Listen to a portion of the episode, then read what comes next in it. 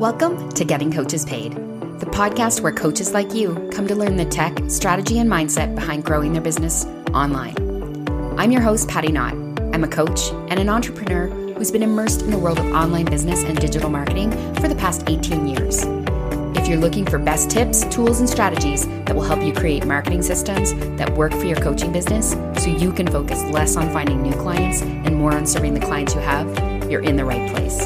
You ready? Welcome back to Getting Coaches Paid. Thanks so much for tuning in. I am going to open today with a bold statement, and that is I believe every coach should DIY all the things when it comes to launching their coaching business online, even the parts that will suck. Actually, especially those parts. And if any of these thoughts just flash through your mind, I'd rather just focus on coaching and outsource everything else. I suck at tech. I'll never be able to figure it out. It'll take way too much time. I don't even know where to start. Stay with me. I promise it's worthwhile. While we could possibly argue that some of those thoughts may be true, it doesn't even matter. And that for sure there are even a few things you shouldn't DIY, like the legal stuff, unless you happen to be a lawyer. But my, my main point is this most coaches start out as solopreneurs. And if you're the only one making decisions and in charge of your coaching business, then I think it's pretty important that you understand how all the moving pieces in the back end of your business operate. So here are my top three reasons why embracing the do it yourself philosophy is non negotiable. One, it will save you a ton of money in your startup phase.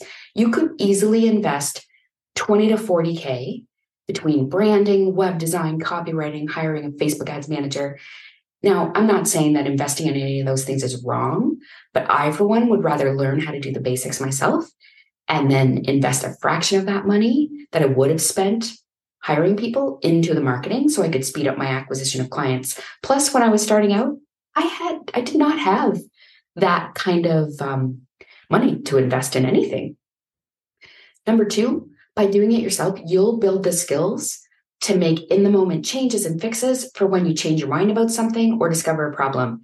And speaking from personal experience and what I have seen over and over again with my clients, I can promise you this will happen a lot in the beginning in the middle, always. And not having to wait around for answers from people you hired or wait for them to actually fix it will save you so much time and stress. And number three, once you understand how everything in the back end of your business operates, then you can outsource parts you don't love with, and you're outsourcing them with confidence, knowing that you'll be able to communicate your needs effectively and understand the works involved. It'll help you make more strategic decisions going forward for your business.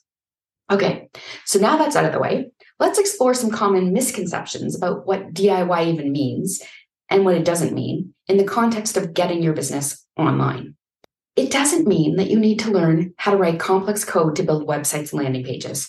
There are easy plug and play platforms and templates and thousands of YouTube instructional videos that will walk you through how to build a website or a landing page or anything else for that matter you are not expected to or required to become a graphic designer. Canva is going to be your go to resource here. It has templates for everything. And between Canva and Pinterest, you can find templates you love and then make them your own. It doesn't mean starting from scratch. Always start with a template if you can for everything from social media posts to workbooks to landing pages. And like I mentioned, you can find all of this on Canva and Pinterest, and then you can customize from there. And the same goes for copywriting. The new AI tools available, like ChatGPT, can give you amazing inspiration and get you started on the right track. And you definitely don't need to invest in every online course or fancy platform in order to DIY everything for your business.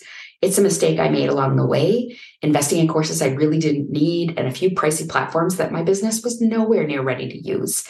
And remember, you can find loads of free tutorials online and learn almost anything. And also, if you want to shorten your learning curve, then do some research and find courses that fit your current budget that will bridge your current skill gaps. You don't need to do everything at once. Lastly, DIY doesn't mean you have to do it all by yourself.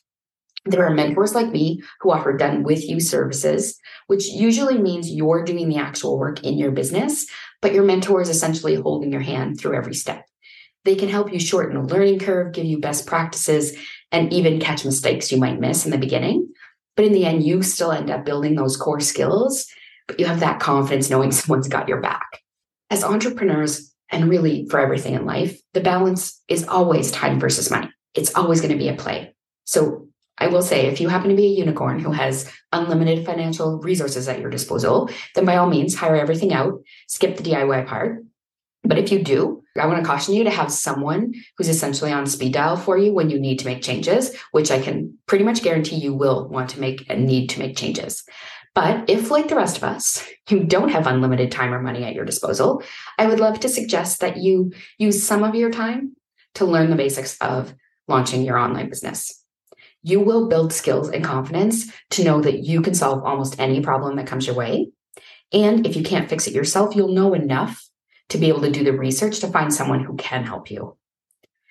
Okay, if you're still with me, here's a list of the key skill sets I think new coaches should focus on learning. How to build your own website or landing pages, like using templates from WordPress, WordPress, Squarespace, Squarespace, and Wix. I can't talk today, apparently um, with pairing that with instructional YouTube videos makes this super easy. Learn how to write some basic copy for website, for social media, for sales page. How to start an email list with an opt in form. Usually, an email service provider like Flodesk is super helpful here because they have sort of an all in one platform and easy instructions and tutorials to teach you how to do all of that. You're going to want to learn how to use an online scheduler for consults and for coaching sessions. So I love Acuity. There's also Calendly, and I'm sure there's others how to create images, PDFs, and worksheets. Again, Canva. How to set up a funnel that will help your future clients discover you. This is pretty basic. It's using all of the things we just talked about, but you're going to want to learn how to set that up and how it all works. Another thing you might want to learn is how to take some basic photos and record and edit videos or audio. Being able to do this, it saves you so much time because you can just do it yourself on the fly when you need something. And then later, when you're in a position, then you can invest in professional photos and professional editing and things like that. And lastly, something that's often neglected is how to organize your files so everything is easy to find. Google Drive is great for this. And if you start out organized, it's so much easier to stay organized, knowing that, okay, all my podcast information is in this folder. And even within my podcast folder, I have the artwork and then I have the raw recordings and then I have the finished episodes, I have show notes, all of those things. It's just so easy when you organize every all the assets in your business and everything that you need to keep track of in one spot so you know where to go and look. And so after all of this, if you're sold on DIY, I'm so happy. You can learn all of this for free through podcasts or YouTube, but know that it's going to take a little patience and time.